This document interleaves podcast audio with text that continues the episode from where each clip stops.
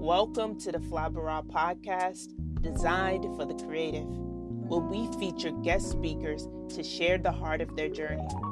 We invite you to join us in the Creative's Nest, where we inspire you to take flight and release the flow of divine creativity.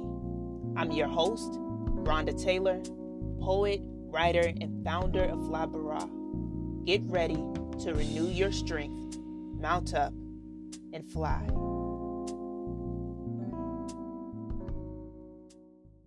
Welcome to the Flabara podcast. I'm your host, Rhonda Taylor, and in today's episode, we're talking about the heart of worship.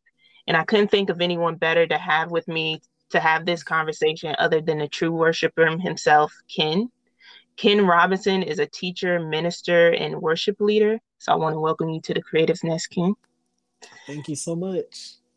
So I've had the opportunity to witness your worship um, because you performed at Flight Night and other events. And so when I think of someone with the heart of worship, you're one of the first people that come to mind because you pour out in this beautiful way. You're not afraid to show your emotions. And I think most importantly, you have a very humble spirit. Um, so I want to kind of start where I always start with people is talking about your genesis what is your genesis into singing and songwriting? Um, I would say that it all started in church, of course. Mm-hmm. Um, from a very young age, I remember um, prior to the one of the churches I grew up in, um, just listening to the choir. We weren't on the choir, but just the music aspect of service is what I was anticipating. I would always look forward to the choir.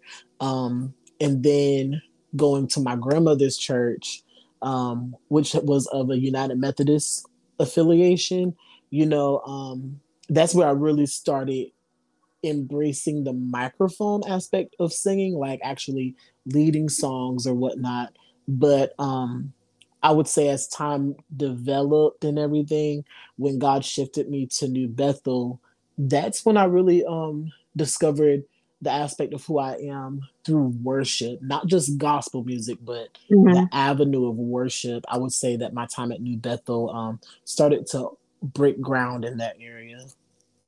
You're speaking about growing up in church, and that's kind of one of the things I was going to bring up with you because I know that church plays a role in your worship. And I'm going to say this because you put it on Facebook today but you grew up in church so much that you wore suits and all that stuff to school because that was just like you grew up in church. That was your life. That was your culture. Yeah. Um, so, what are some of your great influences and examples of a true worshiper? You kind of mentioned your grandmother and her church in New Bethel and stuff like that. What are some mm-hmm. influences that kind of help you get to understanding what a true worshiper is? Um, that is a great question. I think it's easy to um, kind of follow suit of what you see, especially when you grow up in church, when you're attending church on the regular.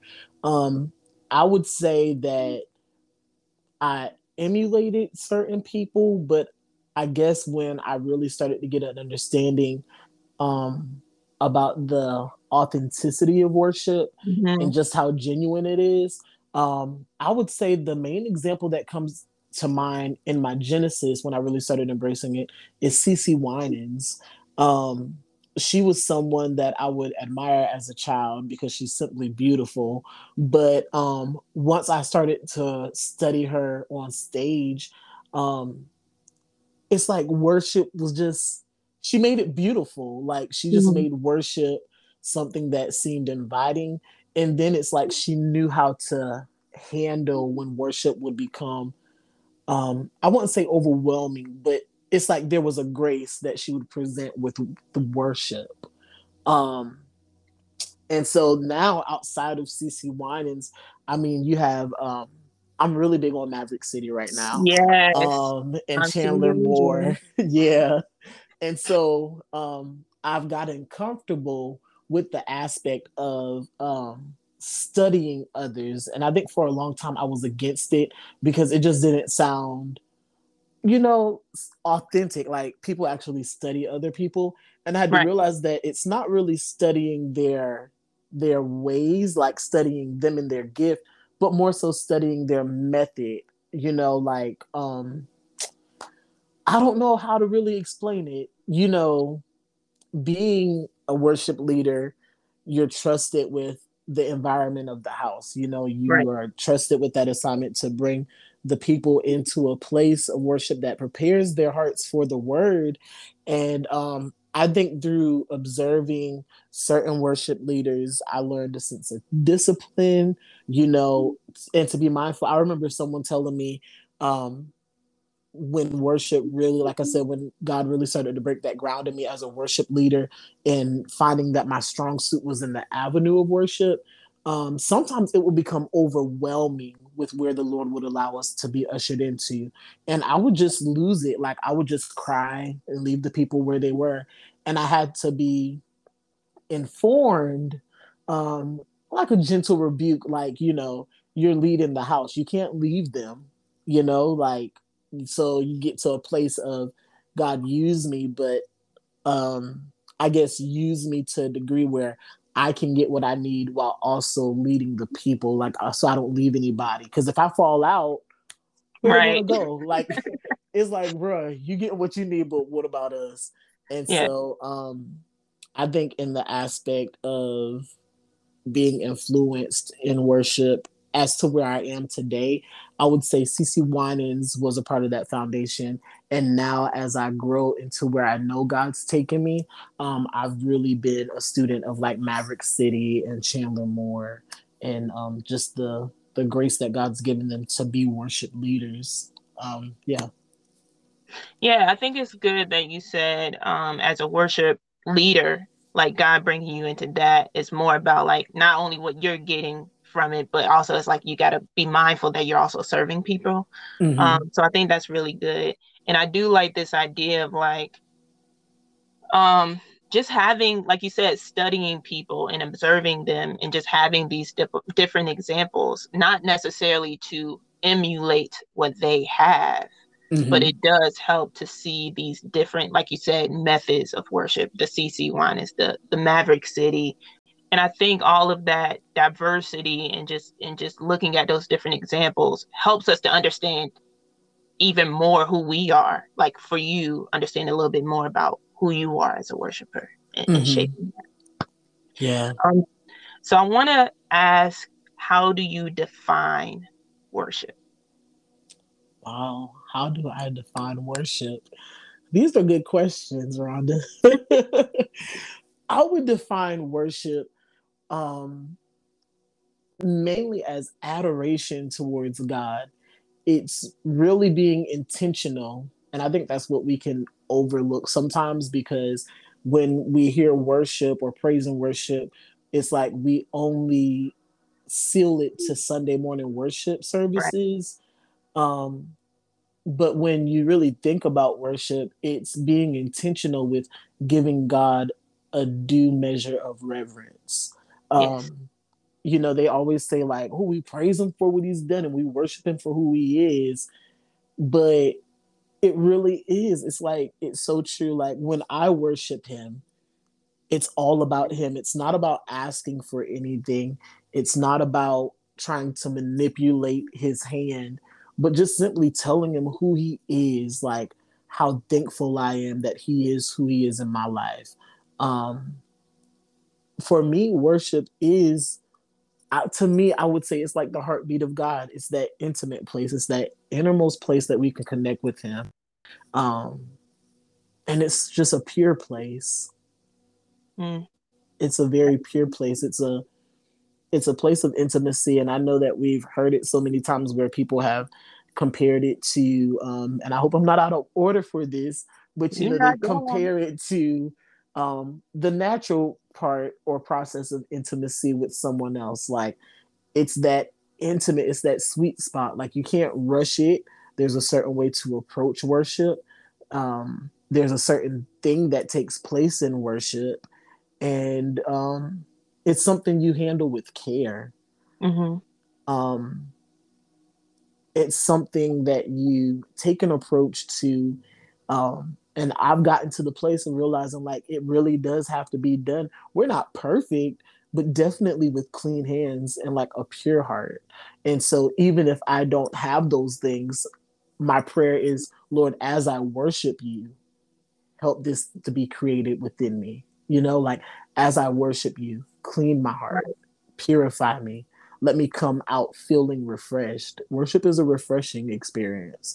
Um, and I would even say, you know, a few months ago, probably close to a year, um, Pastor Fred allowed me to preach on a Sunday morning, and the Lord gave us the message um, entitled "Worship Wins." Worship wins every time, and in that, the Lord allowed me to see that if praise is our weapon, you know, we always say we send Judah first before war. Um, but if we say that praise is our weapon, then the Lord revealed to me like worship has to be our shield. Like what's really getting us, what's covering us in the middle of battle. After we've praised him and war is still going on, worship has to be that thing that we hold close to us. Like it's like a safe place. So all hell can be breaking loose around me things in my own body might be going on. But once I tap into worship, you know, I no longer am feeling the reality that's around me. You know, depression, you know, it can't follow us into worship. That helps us realize that worship is a particular place.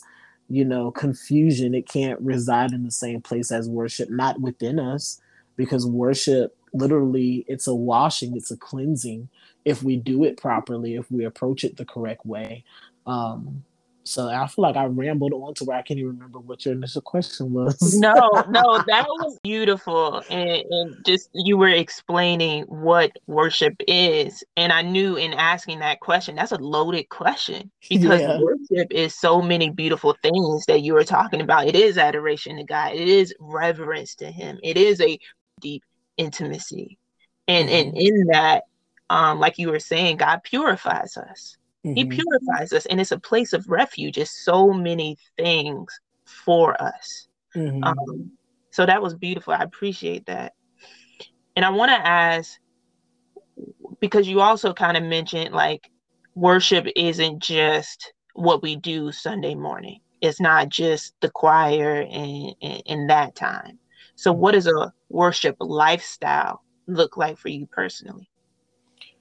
Personally my lifestyle of worship um that is so good again because literally our lifestyle the lifestyle that we live is worship unto the lord like our bodies are temples. And again i don't always get it right. I'm not a perfect person but i like to believe like the the portions of myself that i present to him you know and even in honesty like like i said lord i'm not perfect I know I've fallen short. These are things I struggle with. I think for me personally, like a lifestyle of worship is keeping those things before Him um, with the mindset to not allow it to become who we are. Mm-hmm. Um, because I think a lot of times we can get into the place of, oh, this is a struggle of mine, or I struggle with this, or I struggle with that area of temptation. But at some point, we flee from struggle and it becomes a part of our system. And so I feel like as long as I can keep things honest with God and understanding his grace towards me in the things that I confess I was a struggle and even those things that I may have allowed into the system of who I am, it's like the heart, the intentions of the heart. Yes. Um and for me, literally, I know some people might uh, think about oh lifestyle of worship well i make nothing i make no wrongs i'm perfect or god snatched me out of that. But everybody will have something that keeps us before his face. And if anybody says that they don't have something that keeps them before the feet of god then they are a liar and the truth yes. is not in them. Um, but for me when you ask personally what that is it is me just trying to honor him every day of my life even in my mishaps, even in my downfalls, um, just trying to be true to who I know He's called me to be. Um, and I think that we have to get to a point of realizing that we're called to be more than what we're called to inside the church. You know, we're called to be people who love one another. Mm-hmm. Um, treat people right, you know, to be forgiving. All of those things create a lifestyle of worship, you know, just following his commandments to the best of our ability. Um, yeah. Yeah. Um, when you talk about like we're not perfect, nobody is perfect. Mm-hmm. Um, and I think about David, which mm-hmm. I mean, he's literally described after a man after God's own heart. Right. And David was not big man. But I think when you like look at Psalms and, and other scriptures, you you talked about like that confession. Like mm-hmm. there was confession, there was repentance, there was this sorrowful heart and turning to God um, for help in that and praising and worshiping God. And I think all of that, you know, was important in David's journey. Mm-hmm. And in ours, in, in the lifestyle of worship, just every day pursuing that. Um, so you also mentioned uh, a sermon that you did called "Worship Wins," um, and I think this is the one where you did the demonstration with the water, right? Ooh, yeah. okay, so we saw a little clip of it, you know, and that was powerful. I, um, but you were kind of talking about David and Saul, and if you want to explain that demonstration like a little bit, if you can, without going like to whatever, that'd be good. So, how do we remain in a worship posture during difficult times? Could you kind of mention like depression or, or being in these difficult states or circumstances? And even when we look at like what's going on in the world today, like these are really difficult things. So, how do we remain in a worship posture? Ooh. And I feel God leading me to go a place that I probably expected, but you know, we're just gonna go with the we're gonna go with the flow, Lord. Um, that particular part of the sermon, you know, God led me to do a demonstration um where we all go throughout life, you know, and you know, there has to be, you know, there's one baptism of the Holy Spirit, but there are many refillings, there are many refreshings, you know, and those refillings and those refreshings, those, those moments of being refreshed by the Holy Spirit are necessary because after you get baptized, yeah, you come out, you're on top of the world, but then mm-hmm. you start to live life and you get hit with circumstances that you never expected to be in. People connected to you go through things that you never expected to have to walk with people through. But it's literally finding your place connected to someone else um, who has the ability to minister to you while you're going through um being I one thing that I became very sensitive to were divine relationships. Yes. Um, when I meet people, you know, really just asking, and it's not even as deep as it may sound, but you know, asking God like, what is their purpose in my life? Are they just for a season? Because if they are, prepare me to let them go. But if right. they're meant to be, give me grace to handle them the right way so that I don't ruin something that's divinely, something that's going to get me to my destiny. Right. And so during that portion of the demonstration, um, I was just talking about how, you know, life happens. And when life happens, our spirits get heavy, we get discouraged um, we get disappointed by God and in God. You know, it's not saying that He's not capable, but when you have your expectations and when you're raising your faith and His will is not necessarily our will, it's damaging to your faith, it's damaging to your spirit. It makes you not want to worship. But finding that strength, literally, like even Job, I love the scripture because it says like after after he got every report, he fell down and he worshiped. And so it's like, even in those difficult times, knowing that at the end of the day, this life is going to fade away. like, this body will fail us. And the only thing that will remain true is God Himself and the Holy Spirit. And so, being intentional in having those moments of being refreshed and re, uh, refilled by the Holy Spirit through worship. Um, and I'll just share something personal, you know. Um, God being my help to just share it. I hallelujah.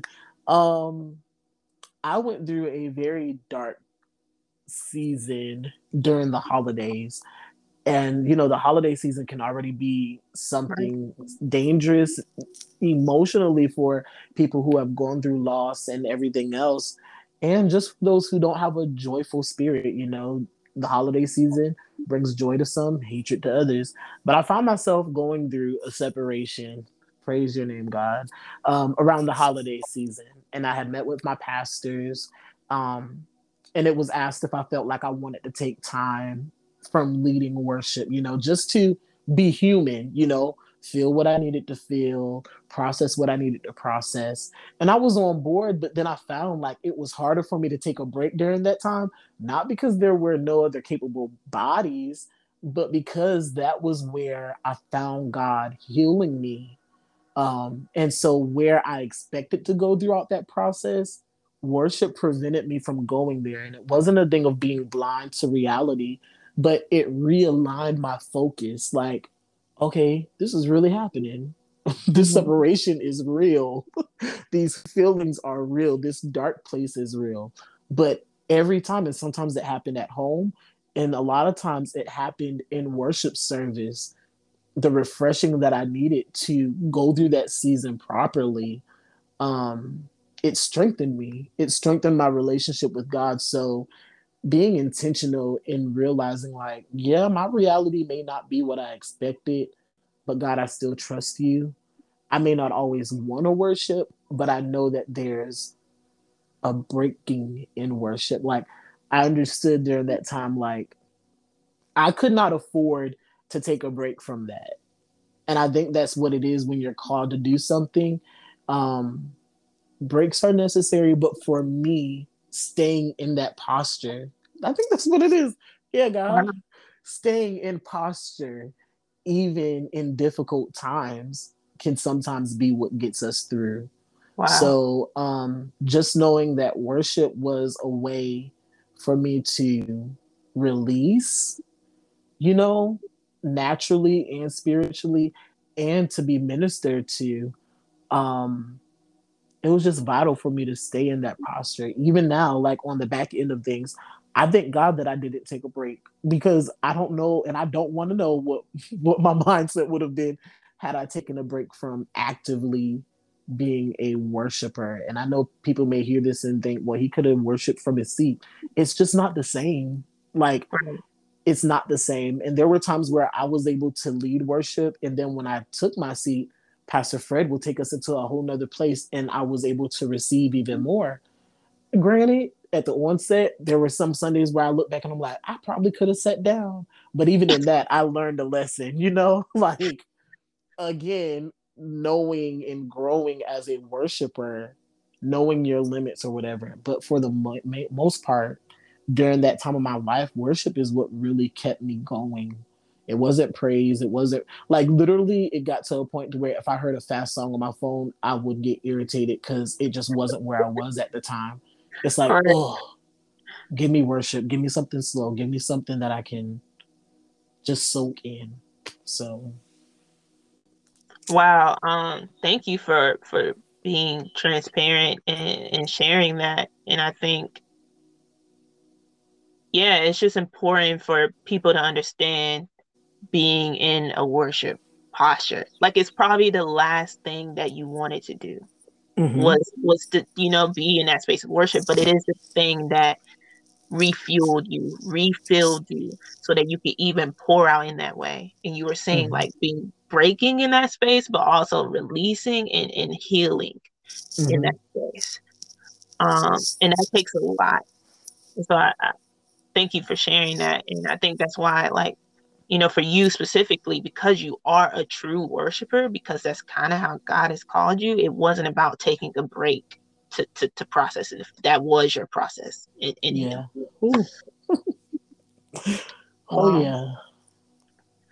So I want to reference back to um, being a worship leader. You were kind of talking about it just now, but also um, a little earlier, like as a worship leader, like how do you prepare to lead worship and what is your focus? Because there does come like this great responsibility um, to keep in mind. Uh, yeah.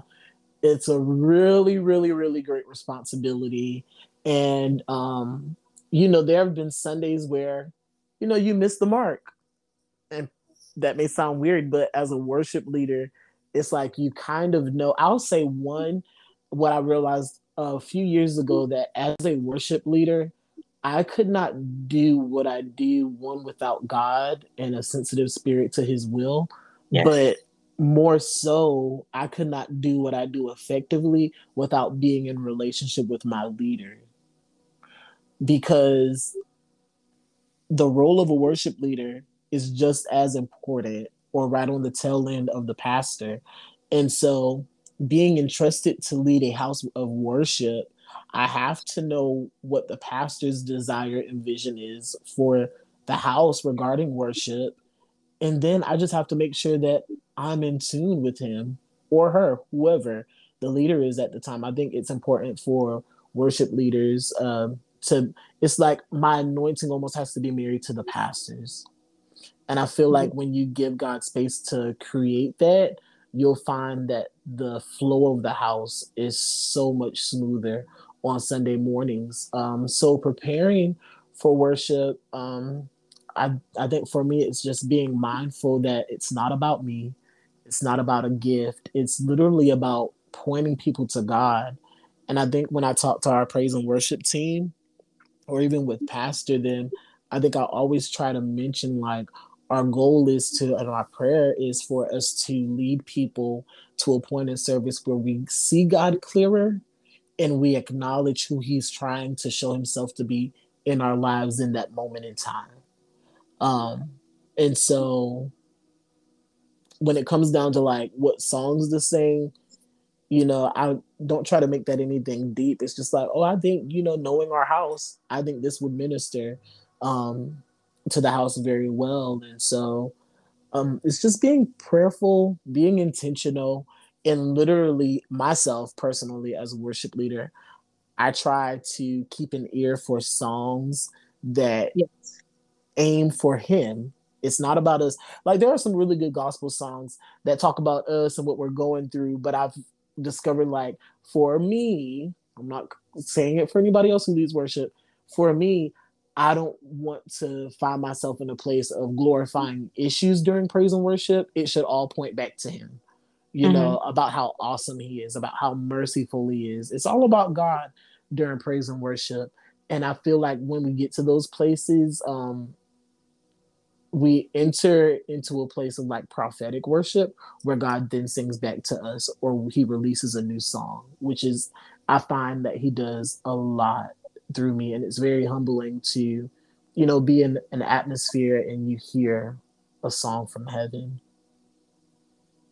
wow so that is a good transition kind of into this next piece which is more about um your songwriting process your mm-hmm. worship and being in that space of hearing these songs from God, but also what you said about like worship is about God and pointing to Him. Um, and I think that's really good because you have this song called They Cry Holy. Amazing song. Um, you performed this song at one of our flight night events in May of 2019 mm-hmm. which is so crazy. And I was listening to the, to it today, and it still blesses me. Um, but can you kind of share like the heart of that song and how that song even came to you, like how it was developed? So that song, that song is probably one of my favorite songs that God gave me. It came to me after a uh, revival service at Spirit and Truth we um the lord really visited us in that service and afterwards we were just sitting around the sanctuary and it had to be close to midnight. And um jerome he was just playing worship you know just filling the room keeping it with the atmosphere of worship. And as i sat there crying he was playing the medley of it and i just started to hear hear these words i am he whom the angels sing. I am he whom the angels sing. I am he whom the angels sing. And they cry, Holy, holy, oh so holy. And I just started singing it. Like I just started releasing what I heard. And I'm like, oh my Lord, this is a song. And I grabbed my phone and I just started to do a voice recording and just got a little bit of it because it's like as soon as it was released, the atmosphere broke. Like it was like, all right, y'all, let's just go ahead and start getting ready to go. So it's like, oh God, you released it right in time. And so um, I think I took it to New Bethel one Sunday. I was assigned to lead worship. We had never ministered the song. They never heard it before. I just told the musicians what I heard, told the team, like, hey, it's pretty much just follow me. And we ministered it to the glory of God, and it was effective and then I did it that night at the flight night. And um, I was watching that video probably a few weeks ago, to be honest myself. It came up and um, just watching it and hearing how the Lord started to move in that room through that song. Um, and that's how a lot of songs come to me. Sometimes I'm just walking. The other day I was around my house and I started humming something, and I'm like, oh my Lord, this is a song let me grab my phone, let me record a piece so that I can build on it. Um, but that's and I, in total, I would say that there have been about nine occurrences where God's given me just a prophetic song. Um, and what's funny, and then I'll stop, is that when I lived in Mississippi, it was crazy because every season that I went through, the songs that he had given me prior to my move, there was a song for every season, Rhonda. Wow. And when I realized that, I was like, God, you prepared me for this. Yes. And it goes back to finding that safe place in worship. Like worship carries us through seasons. And so, yeah, that's pretty much how like the writing process goes. A lot of times it's just from sitting in an atmosphere of worship that's already been uh, produced. And sometimes it's just at random I'll just hear something and I'll make sure that I try to get it.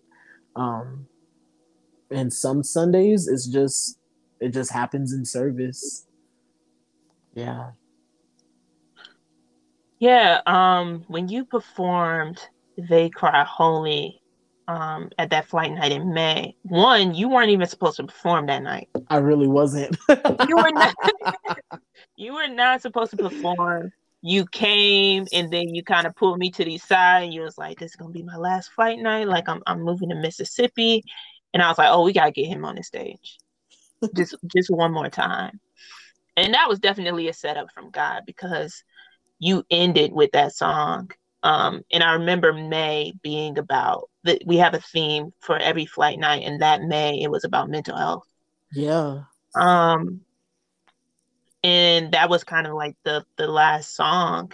Um and you d- did something similar which is like no one had ever heard the song autumn ray. Um she plays a keyboard and she sings. Um she mm-hmm. was there mm-hmm. that day and you were kind of like hey. I know you never heard this song before but yeah. kind of follow my lead. And i'm gonna put a clip on our on our facebook and, and instagram for people to hear Mm-hmm. Um, and that'll be at, at underscore Flabara. But you would have never known that y'all y'all never played it together. Like it just flowed so beautifully. It shifted the atmosphere. Like it was a worship atmosphere. And what I like about that song is it's about the holiness of God and nothing yeah. else. like nothing it, else. nothing else. It's just the angels cried holy, holy, holy. And you just say that mm-hmm. for the majority of the song. And and I am he, like I am God. I, I am the one, I am holy. Um yeah, and it was just really beautiful. Um and so you talked about like your experience with songwriting, kind of just being these moments that God gives you music. Um, and I didn't see it with They Cry Holy, but I've seen it twice. Mm-hmm. Um, I don't know what the song is called, but it's like the angel wings. I can yeah. hear the sound of angel wings over my life. Oh my gosh, I love that one. Yeah. Um, then you did something else about fire. But in both moments, it was just kind of like a worship service. Even with the angel wings, it was kind of like you were talking about with They Cry Holy, like service is over. Yeah. Like we kind of just vibing and chilling at this point.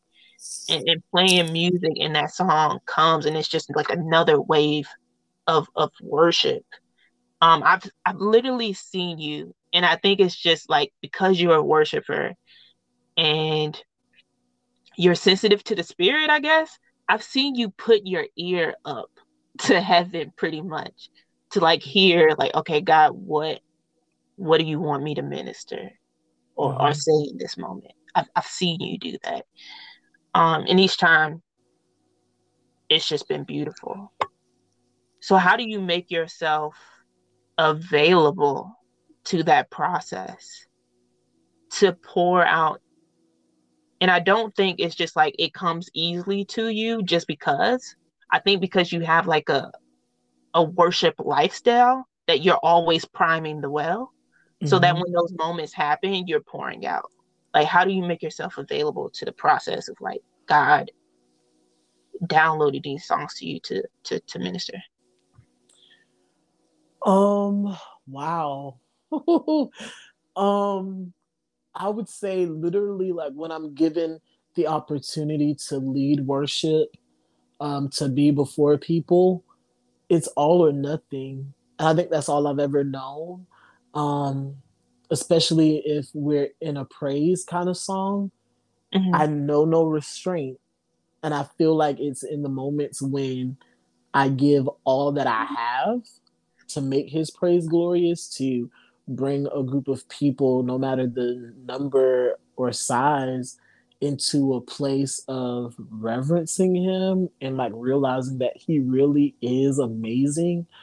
I feel like when there's nothing left of me, that's when he has the opportunity to step in and say what he wants to say or sing what he wants to sing over us in that moment. Um, and that's the best way I can put it. I think once I give of myself mm-hmm. and just yield to him, that's when it happens. Um, that's when it happens. And I feel like, you know, you mentioned David earlier, and like he was not the perfect person. He had flaws upon flaws, but it was something that he was, he, you know, he was open about. He kept certain things before God. You know, he didn't, uh, he didn't mind confessing those things. And I think when we maintain a habit of that, you know, it allows God to see that we can be trusted because we trust Him with those things, realizing like, God, even with this opportunity that you've afforded me to be on your podcast, like, God, like, I was really glad when last week didn't work out because I was like, who? Because God, I don't feel worthy right now. like, who? But then even today, I'm at work and I'm like, oh my Lord, like, I really got to do this podcast. But it's in moments like that of like, Lord, I don't feel worthy, but for some reason you've allowed me this space to to talk about worship, you know, to to lead people in a certain aspect of worship. And so I think it just goes back to in those moments particularly just giving of myself. Like I'm literally a vessel. Like I'm his. And I've heard someone say like can you go hard? Like sometimes you you you sweat like you preached the whole sermon after praise and worship. Listen, and, you you say you don't hold back, you do not hold back. Like, cause it's like, what good would it do me? And I I think it's always been that way. Like, if you were to go on YouTube and look up um my name or whatever, my grandma's church, and I'm kind of embarrassed by those because those were my like country church days. So you know, leading God is my everything and just hollering and stuff. it's always been that way, but definitely and I think it's just liberating. It's because worship and praise is is liberating, and that's what it should be for us. So for me, it's like just knowing that we're doing it all together, and ultimately, it's just one time where we all get together. And so, like, why waste it? Of all the days of the week, we have one day that's set aside for us to come together. Those who will.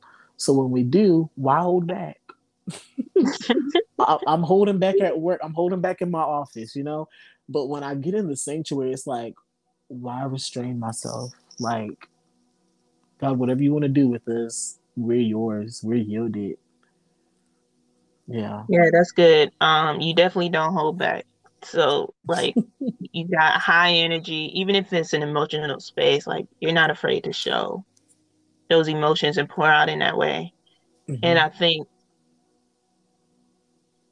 the greatest quality about you is your humility.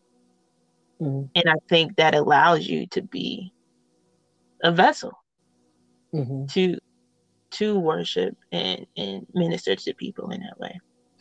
Wow. Um so why do you think music is such an intimate display of worship?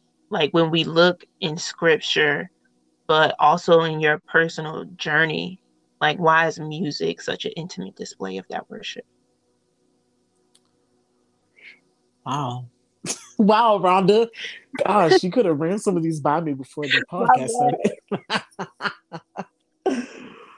no, I think I, oh goodness. All right, run that by me one more time. I'm ready.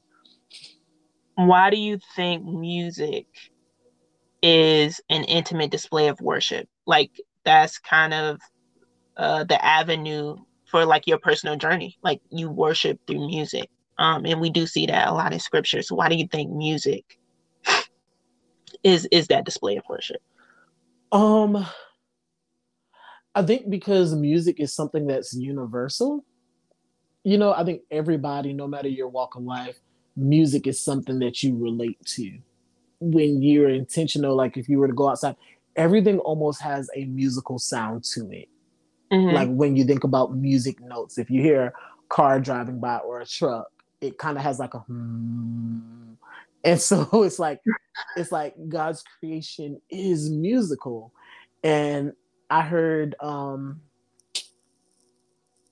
I don't know why I cannot think of her name right now. Gosh, and she's one of the one of like the legends of like songwriting and worshiping. Dr. Um her name was literally on my tongue. Gosh darn it. I'm gonna have to Google it.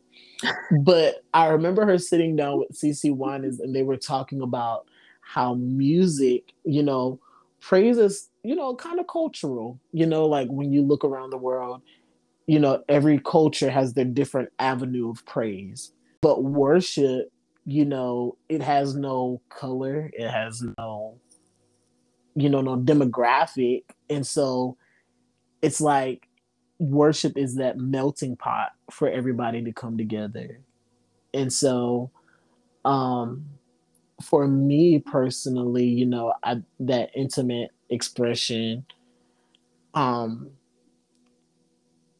I think from a personal place, it just causes you to pause. It, it causes you to really just reflect. It's something you can't do just, I mean, you can start it off a win, but at some point, in order to get to a certain place, you have to bring all of you into a certain place of thought, you know.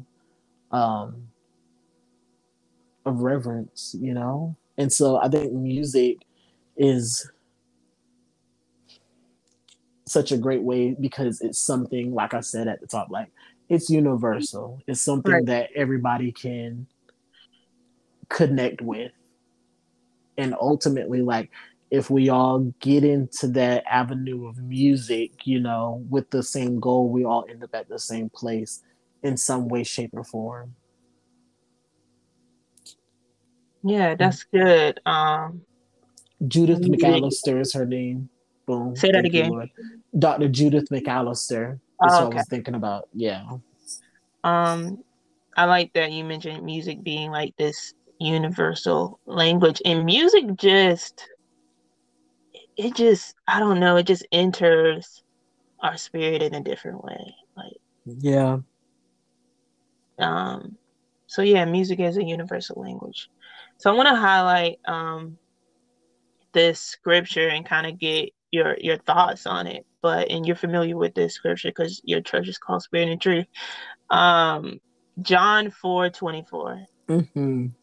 and um, this is John four is when he's uh, Jesus is talking to the woman at the well and kind of dealing with some of her personal issues, but also offering her like the living water, which is which is him. Um, and then this kind of not necessary it's not a sidebar conversation because it's very intentional, but like this sidebar question, and, and this is just God's answer to her.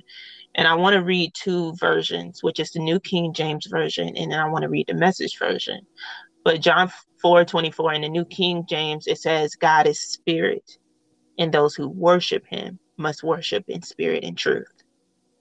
And I love the message version because it expands it more and it says, It's who you are and the way you live that count before God. Your worship must engage your spirit in the pursuit of truth. That's the kind of people the Father is out looking for those who are simply and honestly themselves before Him in their worship.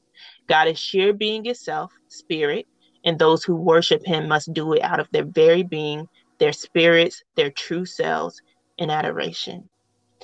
Um, and I kind of want to hear your thoughts and takeaway from that scripture, but I kind of also want to point out that when we think about God as our creator and how we are called to worship him in spirit and in truth, how does creativity become an act of worship? I'll start by saying, um, for me, you mentioned like my church being called Spirit and Truth, you know. Um, and I heard it once said, like, I don't want to go somewhere where the name doesn't match the environment. Right. you know, and it was used as an example, like if you when you go to the grocery store, you expect to walk in the door and see groceries. You know, right. go to a tire shop, I expect to see tires. I shouldn't go to the tire shop and see groceries. I shouldn't go to the grocery store more so, other than Walmart, you know, but there's a designated area and see tires, you know?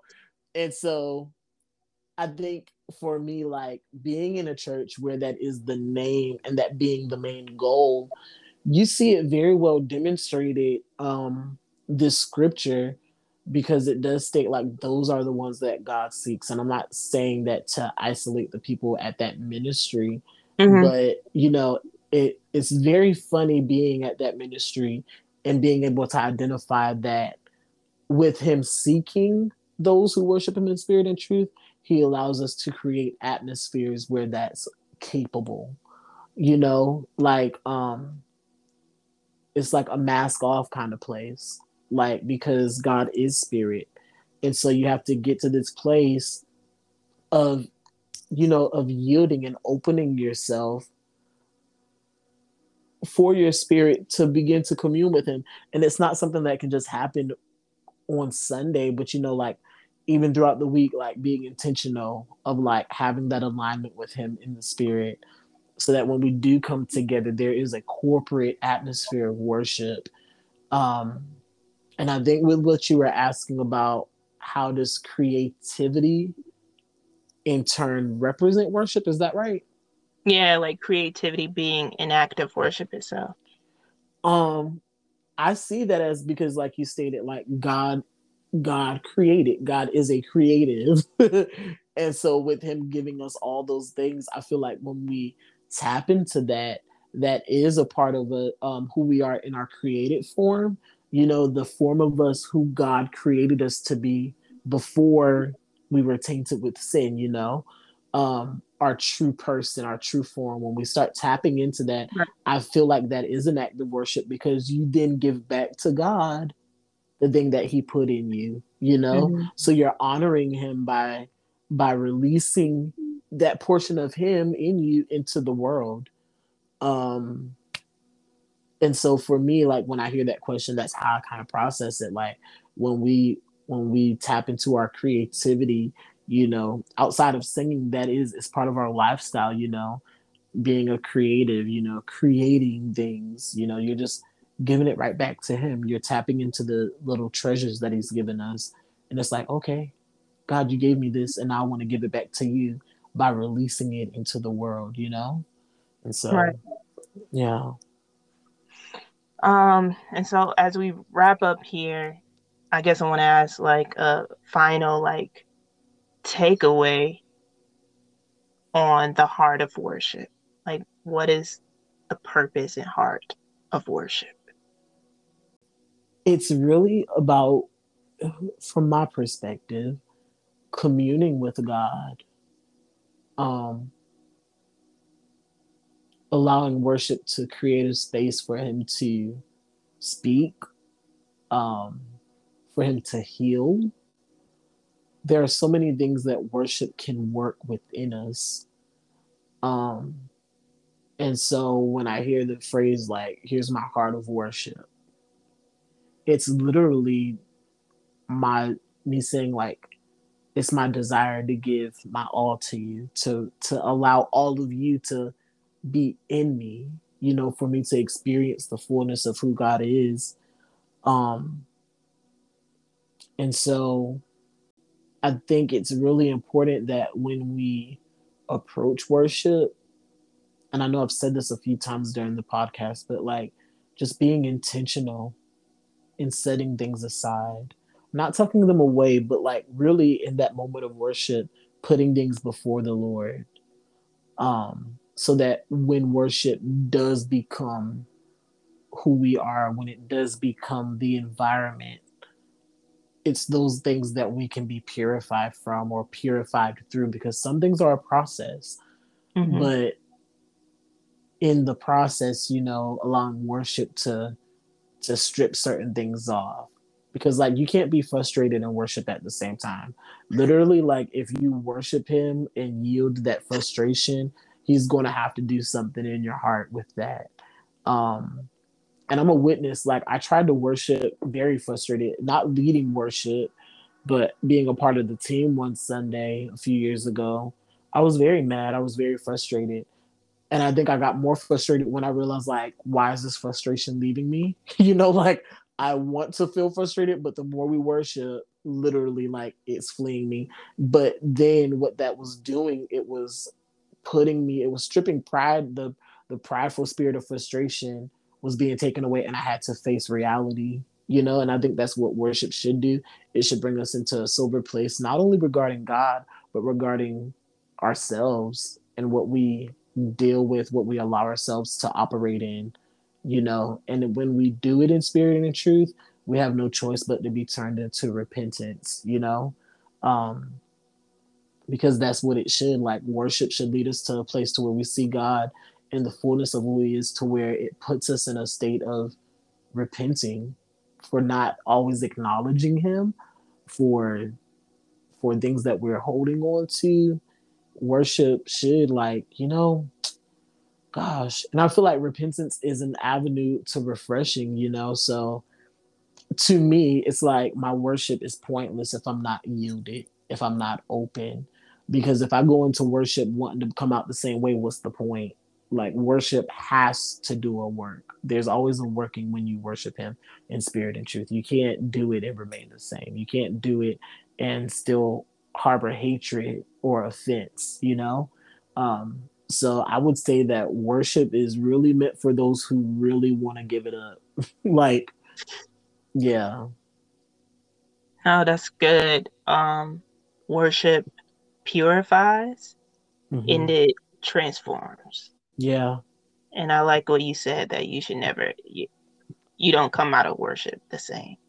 And yeah. that's that's the goal.